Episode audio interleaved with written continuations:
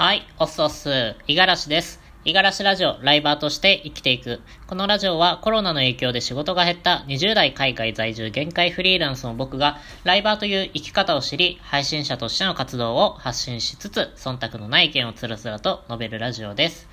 はい、今日は社会人たらしめるのは体調管理の出来不出来という内容をお話ししていきたいと思います。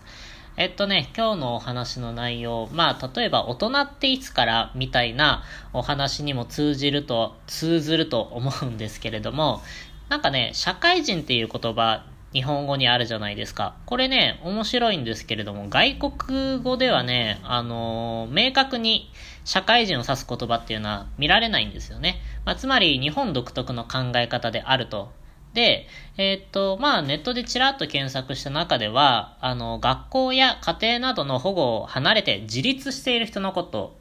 まあ、つまり、自立、えー、自分で立って、まあ、生きていける人っていうことですよね。まあ、じゃあ、社会人ってどうやったらなれるのかっていうところなんですけれども、そこの、まあ、要というか、えー、背骨、背骨に当たる部分が体調管理の出来不出来なんじゃないかな、なんていうお話を今日したいかなと思っています。というのも、えっと、あのー、ちょっとね、恥ずかしながら、ちょっとここ最近体調崩しちゃって、えー、次回を込めて今日は話をしたいなっていうふうに思って、このタイトルを選びました。今回ね、体調崩した理由は、多分ね、食あたりなんじゃないかななんて思うんですけれども、あの、友人と、あの、晩ご飯をね、えー、ディナーをあの、食べに、ちょっと外に行ったんですけれども、その時にね、まあ、肉料理食べてたんですね。で、食べてる時は全然普通だったんですけれども、まあ、あの、一通り食べ終えて、まあまあ、じゃあもう少し飲みに行こうかっていうので、次の、えー、お店をちょっと探して、えー、お店、えー、と、お会計済まして、店を出たっていうタイミングで、なんかね、急に、あの、立てなくなっちゃって。膝から崩れ落ちるみたいに、あの座り込んじゃって、で、動けなくなったんですよね。で、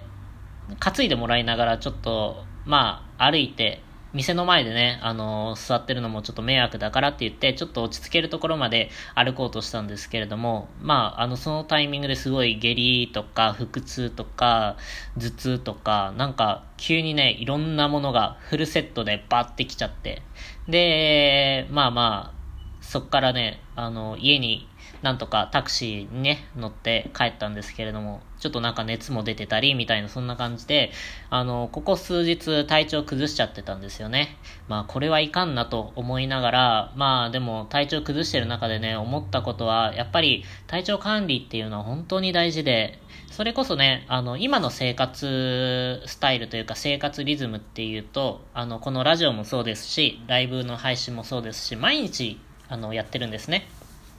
だから、あの、体調が悪いからっつってやめたくないんですよ。ね。そんなんじゃあ、あの、ね、えー、この先、どんだけ、あの、続けられないのかみたいな風に思っちゃうので、まあ、なんとかね、あの、頑張ってラジオとかも、あのー、配信をしてたんですけれども、うん。えっと、前のね、あの、仕事でもね、結構あったんですよ。いろんなね、人と、あの、出会う、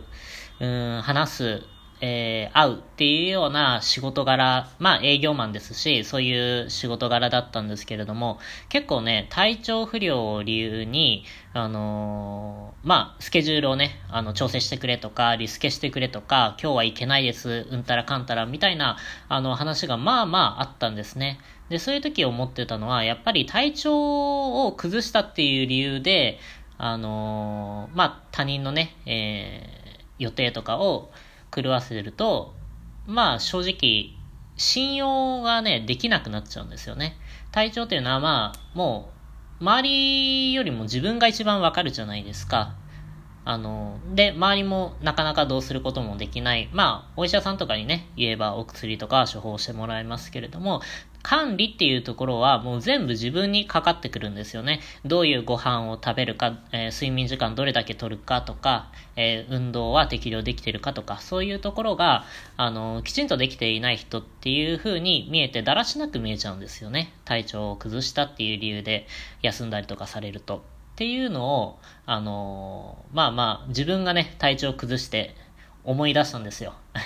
あ、これはいかんなと思ったので、まあまあ、このラジオでね、またそういう気持ちをちょっと残しておこうかななんて思ったんですが、海外でね、まあ2年近くいたんですけど、体調崩したのは、えっと、まあ今回の件含めて3回ぐらいあったかなと思ってるんですね。え、っと、1回目はインドに行った時に、あの、インドってすごい空気がね、汚いんですよ。砂ぼこりもすごいし。なんかね、まあ、正しいかどうかわかんないですけど、インドには、あの、雨の多い夏と、えー、乾燥してる夏しかないみたいな風に 言われるぐらい。で、僕が行った時はね、あのー、寒気だったんですよね。だから、もう砂ぼこりとかすごい舞ってて、で、なんかね、人も多いし、ゴミゴミしてるし、で、え、っと、なんか食べるものもね、野菜とかあんまり取れなかったのかな、ちょっと偏ってて。っていうので、ちょっと喉から来る、あの、風邪をね、ひいてしまったんですよ。で、まあ、その時、結構ね、熱もちょっと出たし、ゲストハウスで安静にしてたんですけれども、それが1回目。で、2回目が、オーストラリアの夏。オーストラリアって、あの、日本と四季が真逆なんですね。だから、えっと、6月、7月、8月っていうのが真冬に当たるんですけれども、その時にね、あのー、インフルエンザっ ぽいのにかかっちゃいましたね。